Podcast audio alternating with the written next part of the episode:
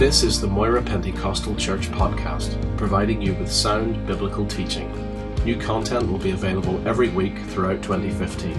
We hope that you will be encouraged, challenged, and blessed by this ministry.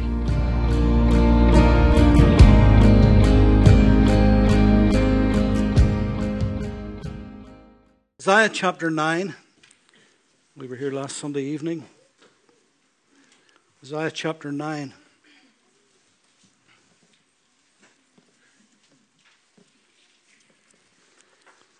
Familiar verse that's on many, many Christmas cards. For unto us a child is born, unto us a son is given. Verse 6 this is. And the government will be upon his shoulder, and his name will be called Wonderful, Counselor, Mighty God, Everlasting Father, Prince of Peace. Verse 7, and of the increase of his government and peace, there will be no end. Let's just stop there. This glorious prophecy of Isaiah, we see so much more of Christ that it's only possible through the revelation of the Holy Spirit's description of him. We see his deity and his humanity. For unto us a child is born, his humanity. Unto us a son is given, his deity. We see his wonder. He's called Wonderful. We see his wisdom. He's called Counselor.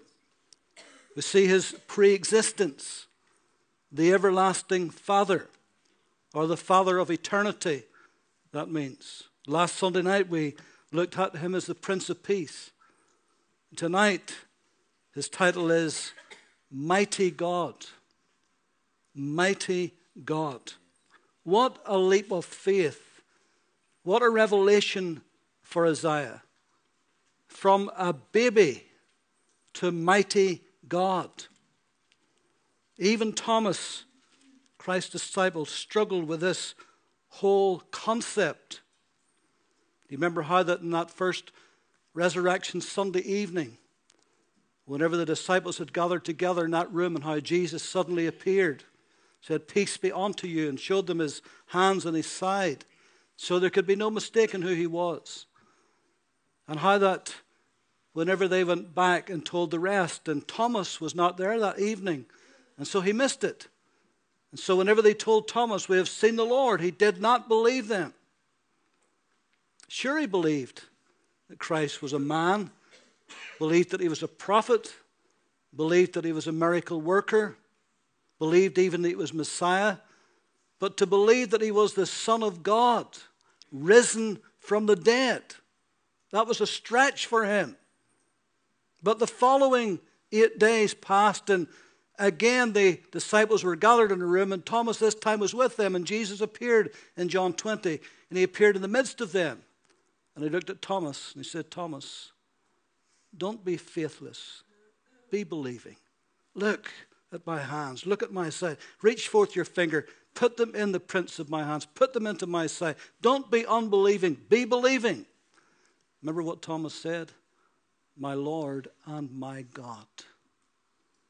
Absolutely convinced that this was God in human flesh. He is the mighty God.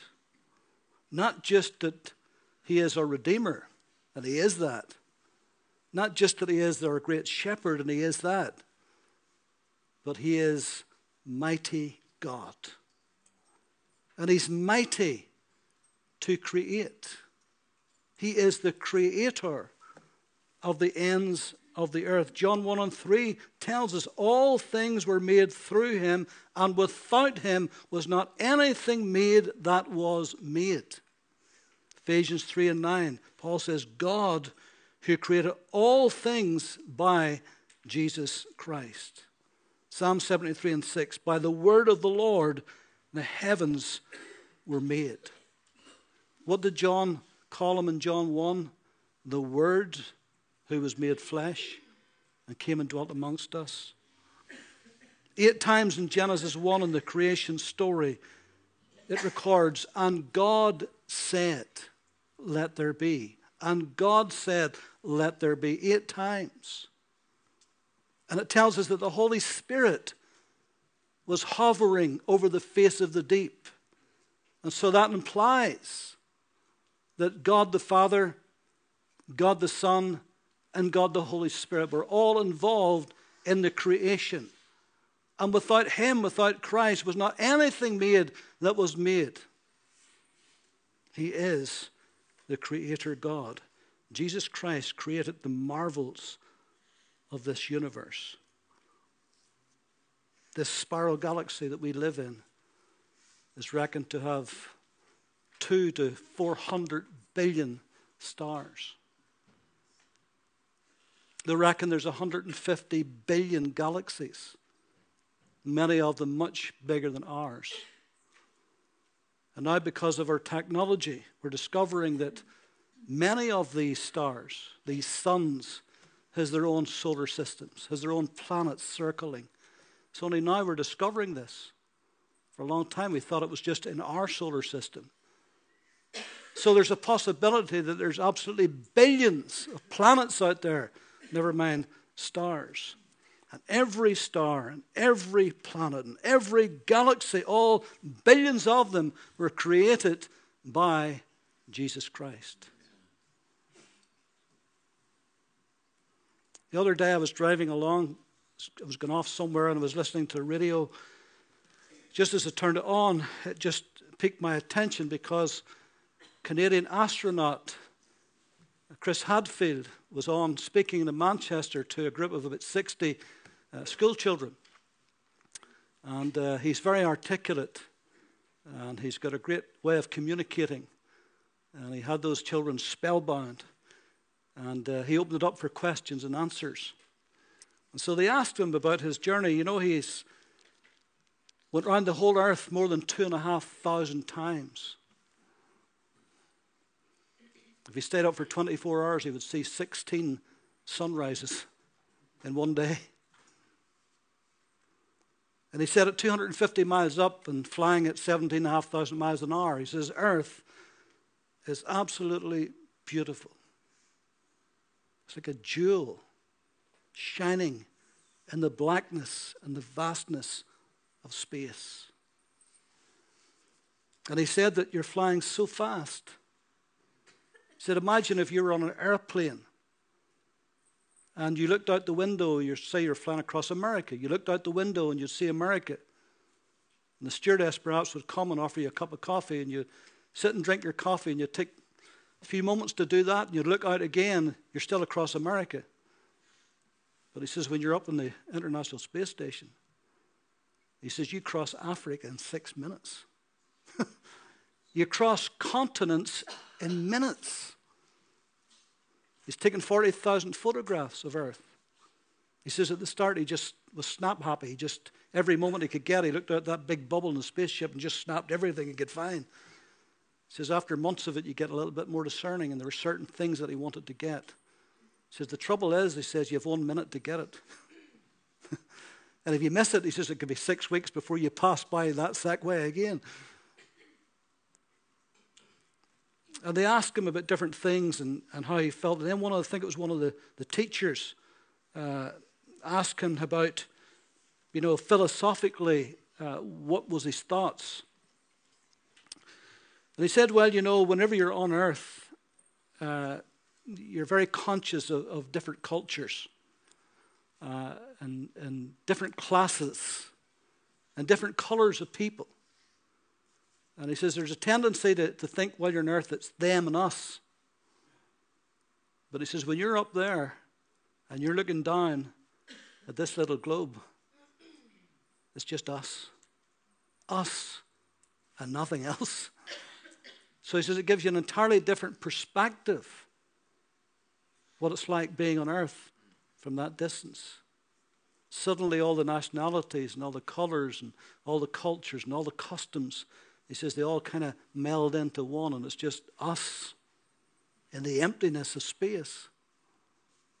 I don't know whether Chris Hadfield, he's an evolutionist, he made that clear by what he said, but I don't know whether he's an atheist or an agnostic.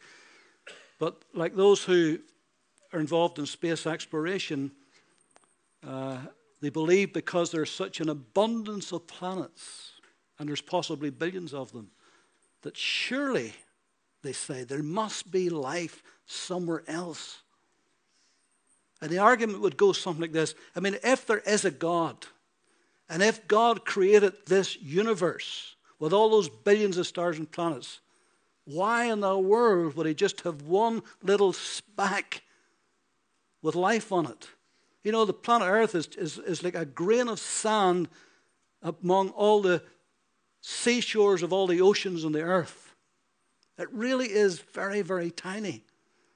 And so the argument goes, you know, if God is the great designer, that's a bad economy of design. Why would you design all of that and just have one little speck with life on it? Surely there must be life somewhere else. And that's the holy grail of space science, to find life somewhere else. To say, we're not alone, because they cannot bear, their hearts scared at the very thought that we could possibly be alone in such a vast universe. It's frightening for them, but not for the believer in Christ. We believe this makes Earth super special. This makes human beings super special. We are the only planet that God's Son has visited, that he came to. And not only that, he, being the creator of the very planet that he came to, took upon himself the very nature of man in his humanity, except without the sin. That's what makes this so unique and so special. The evolutionist doesn't like to hear that. Say, well, if we find a germ somewhere, that proves there's life. That's a big hop, by the way, finding a germ and found human beings. Are we green men somewhere? But we believe, and we believe by faith, that he is the creator of all things. He is the mighty God.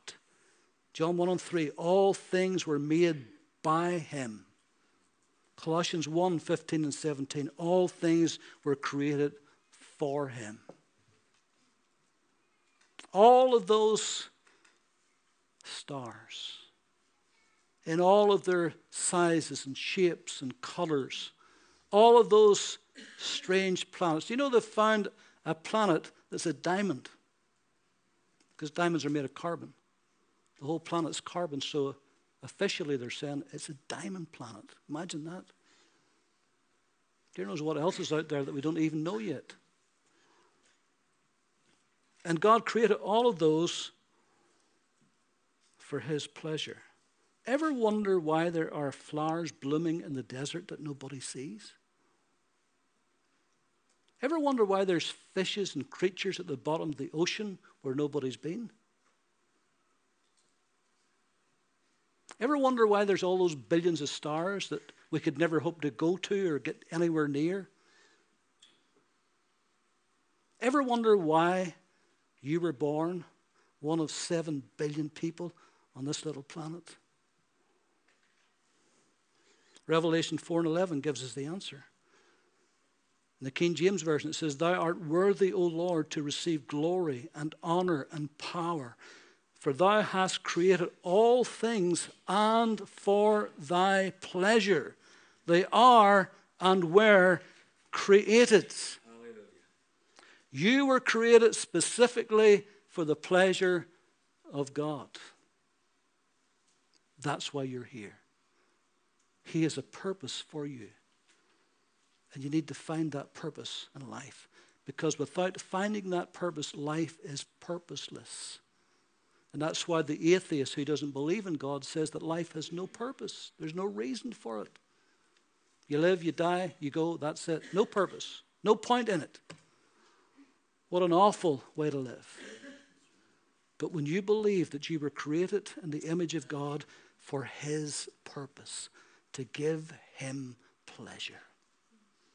You know, I like to think that on any given Sunday all around the world, there are untold millions of people on this earth who are worshiping the Lord Jesus Christ.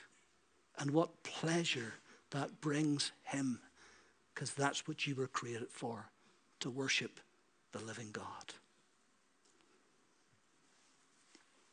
Bette Milder made that Palms song popular, didn't she? From a distance. God is watching us from a distance. But that's not true. He came to this earth. He wasn't content to see us from a distance. He came to this earth, Emmanuel, God with us. God incarnate. God incarnated himself in human flesh, born in the womb of a virgin. Who can explain it? Can't even try.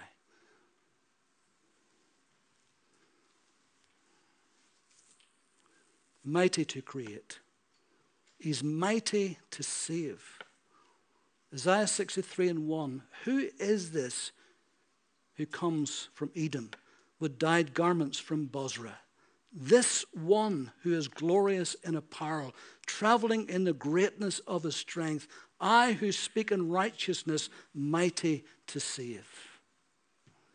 What an image of Christ. Hebrews 7:25, therefore he is also able to save to the uttermost those who come to God through him, since he always lives to make intercession for us. He's mighty to save. Romans 5:9, we are saved from wrath through him. Romans 5:10, we are saved by his life and by his death on the cross. Romans 10:13, whoever calls upon the name of the Lord shall be saved. John 10:9, Christ is the door. If any man enter in, he shall be saved. He is mighty to save. Hallelujah. Fred Charrington was the son of the wealthiest brewer in London in the Victorian era.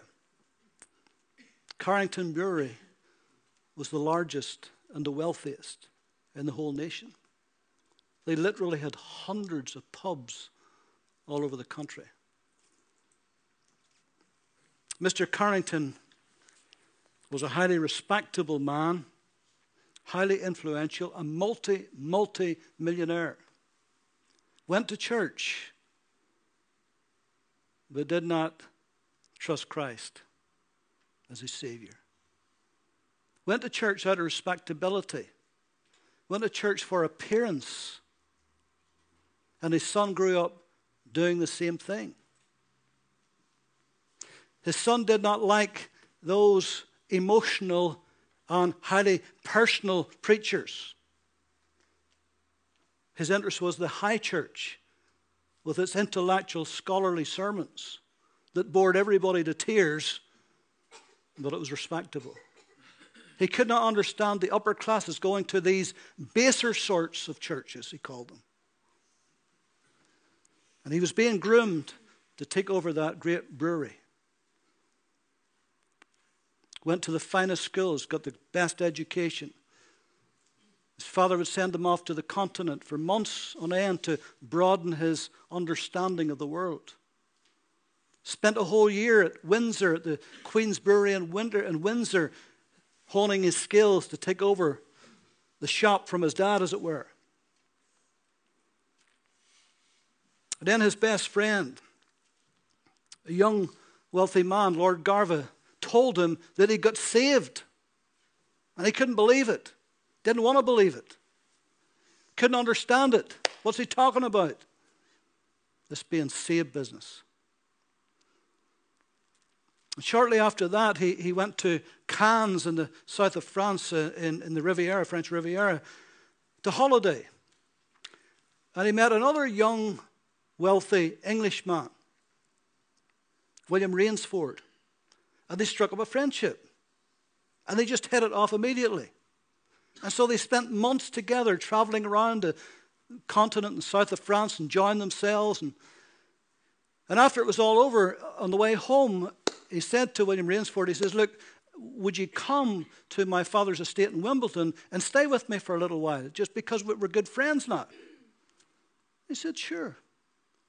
And after a few days of sharing and reminiscing, William Rainsford said to him, he says, look, Fred, I'm feeling very, very guilty. There's something I should have told you, and I'm going to tell you now. I'm a Christian. I'm saved. And he says, why did you tell me that? And he says, why did you you're going to spoil this thing now. Why did you have to go and tell me that and spoil everything? And he wasn't best pleased. So William Rainsford realized at that moment he wasn't going to be able to say much more to him because he wasn't in a place to receive it. And so before he left, he said, look, Fred, he says, will you do one thing for me? I only ask you to do one thing. Make me a promise right now that when I go that you will read the 3rd chapter of John. That's all. Just do that for me. And so whenever he left, Fred thought, well, he was very impatient and he was curious.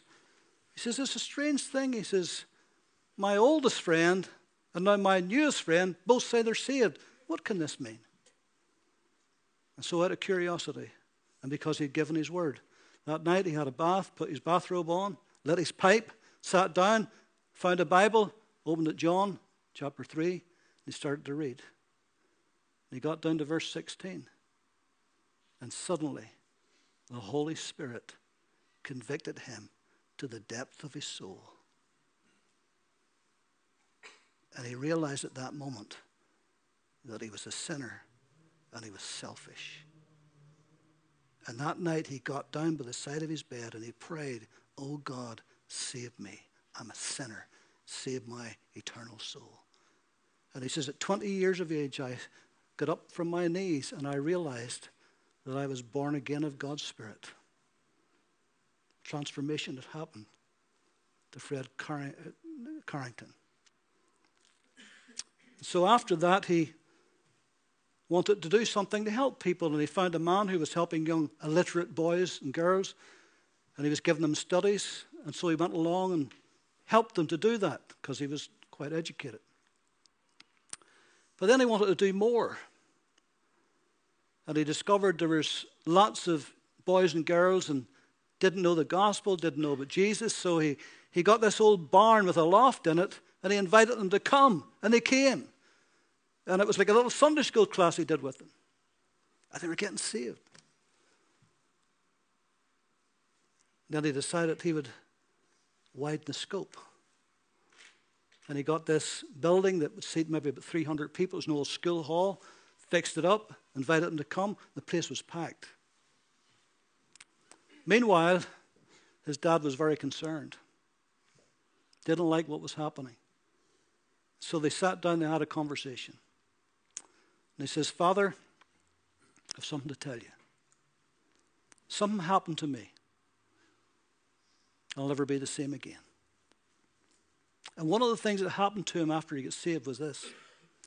He was walking home from one of those classes with those children. He was walking through the East End of London. And when he was walking through the East End of London, he was passing a pub called The Rising Sun. And he says there was a mother with her 2 children. She was ill-clad. The children were hungry and thin. And the mother was shouting in the pub door for her husband to come and give him some money to feed her kids. And he stood and watched. And the drunken husband came out. And he stared at them. And then he went over in the street. And with his fist, he battered them to the ground. And he went back into the pub. And he said, I stood and watched that. And I couldn't say a thing. Because emblazoned in gold letters above the Rising Sun pub was my name, Charrington. And I thought, I can't do this anymore. I can't be involved in this. And he says, in my head, I said to that drunken father, in my head, I said, with that blow that you hit your wife to the ground, you have hit me right out of the brewery business. He says, Dad, I can't do this. I resign. And his dad accepted his resignation, and immediately his £1,000 a week allowance was cut off. £1,000 in Victorian England was a lot of money. That was a fortune. And not only that, he was written out of his father's will immediately. But he didn't care. The because now he had Jesus. And so 300 were coming, and soon that was filled. And then some kind person heard about what he was doing, and he said, look, I've got a big hall, it holds 600, I'll give it to you free. And so Fred Charrington and another man who was a sportsman, who was a believer, a young man who was a championship runner, an amateur runner, he joined him, and soon 600 kids were coming, and adults, and mothers, and fathers. And soon that was packed, because he's mighty to save. And that wouldn't do them, so they hired this big tent out, it seated 1,400 people. And they put chandeliers up and they got a plot of ground. And within months, that was packed out too, because God is mighty to save. See it, Spurgeon heard about it and encouraged them to go bigger. But he didn't have any money to go bigger. And so the head of Barclays Bank at that time, he had heard about it. He says, I'll give you the money to build a big place. And Lord Salisbury says, I'll give you a lot of money to help you build. Another MP who was very rich says, I'll give you some money. And they built the Grand Central Assembly Buildings that seated 5,000 people. And for the next 50 years, there was a service in that every night, 7 days a week. Saturday night was prayer meeting night and testimony night, where those who could save gave their testimony. And every night, people came to Christ, because God is mighty to save. Hallelujah. Not bad for a young man at 20 years of age who gave up everything to serve the Lord. His father fell off a horse, and he was dying. And all the family gathered around. They said to the family, I want you all to leave the room except Fred, because only Fred knows about these things. And he said to Fred before he died, he says, son, you have chosen the good part that will not be taken away. And father and son prayed together before the dad died. Because God is mighty to save, isn't he? He's mighty to save. He's mighty to deliver. Jesus made that special journey for one man in Gadara, that demonized man who lived among the tombs, who cut himself, self-harmer, ran naked among the tombs. They couldn't bind the man. He was so possessed with supernatural powers. And Jesus made that long, long journey for that one man. And when he got to that man, he set him free. Commanded that unclean spirit to come out of him. And he says to him, what is your name? He says, we are legion. We are legion. A Roman legion could be anything up to 5,000 or 6,000 soldiers. You remember how they begged him because they knew he was going to cast them all out, because he's mighty to save, he's mighty to deliver. They begged him, let us go into the pigs. And 2,000 pigs, if there had been 6,000, they would all have jumped over the cliff, but there was 2,000, and they ran down that hill and ran over the cliff.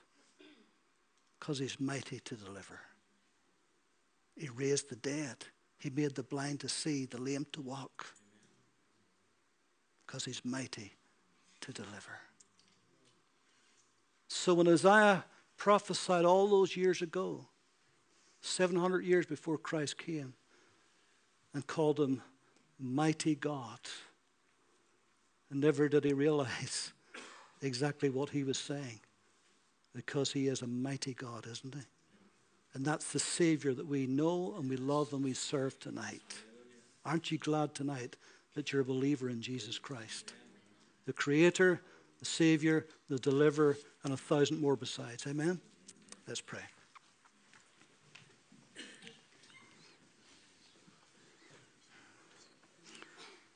Father, we thank you for your Son.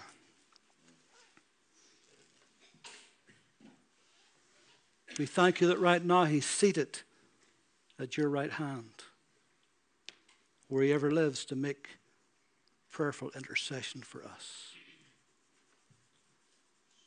So we bless you that we're in good hands tonight. We belong to the mighty God. Thank you for his life, for his death on the cross. Thank you, Father, that he's raised from the dead. He's seated on that throne, and he's our soon-coming King. So we are highly privileged tonight to know him as our Savior and our Lord.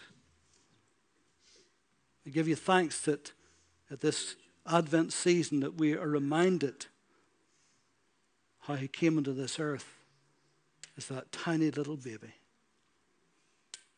And yet he was the mighty God. Lord, our minds cannot comprehend the depth of it, but by faith we receive it tonight. So we give you thanks for who you are, for what you have done for us, for me. I thank you, Lord. In Jesus' name, amen.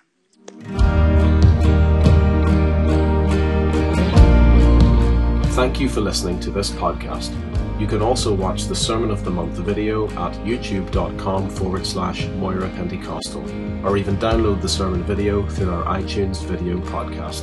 For more information, visit us at www.mpc.org.uk.